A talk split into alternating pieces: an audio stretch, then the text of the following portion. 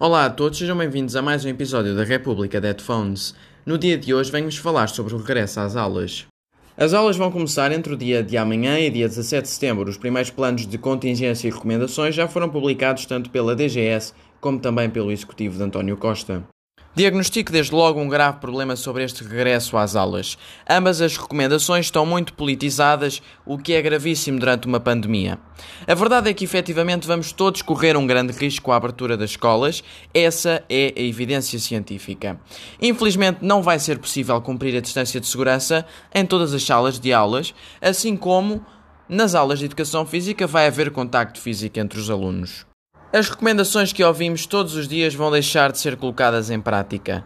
Podemos já estar todos fartos da pandemia, mas o que é facto é que não podemos tolerar as constantes mudanças de narrativa e atuação em relação à pandemia. Muito se criticou os governantes dos outros países por não terem feito um lockdown, mas o que é facto é que em Portugal o Primeiro-Ministro já disse que temos de regressar à normalidade.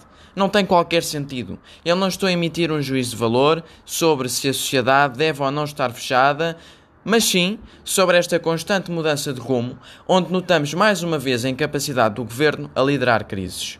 Chego a dizer mais: desta vez vai mesmo correr mal e não estamos minimamente preparados para isso. Analisando um estudo da Universidade de Washington, que pode ser consultado em qualquer sítio, estima-se que Portugal, no melhor cenário, atinja 20 mil infectados diários de SARS-CoV-2 e 8 mil mortes até dezembro. O pior cenário nem merece ser falado, pois 20 mil casos de infecção diários é uma tragédia, visto que a nossa população ronda apenas os 10 milhões e 280 milhares. O governo deve saber de tudo isso melhor que nós, dadas as informações que tem à disposição através dos diversos órgãos. Mas, no entanto, não temos assistido a um plano de preparação para a segunda vaga. Não assistimos a um profundo reforço dos recursos do SNS.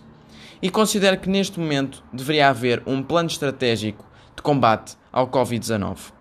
Eu espero que me engane e que tudo corra bem neste regresso às aulas. Por hoje é tudo do país e do mundo. Vamos entrar novamente em tempos conturbados que requerem disciplina para que tudo corra menos mal do que é o previsto. Acreditem, neste momento, cada atitude que tenham vai contar para minorar a gravidade da situação que se venha a desenrolar. Continuem sempre a utilizar máscara, a cumprir o distanciamento social e a lavar as mãos com frequência. Até para a semana. Thank you.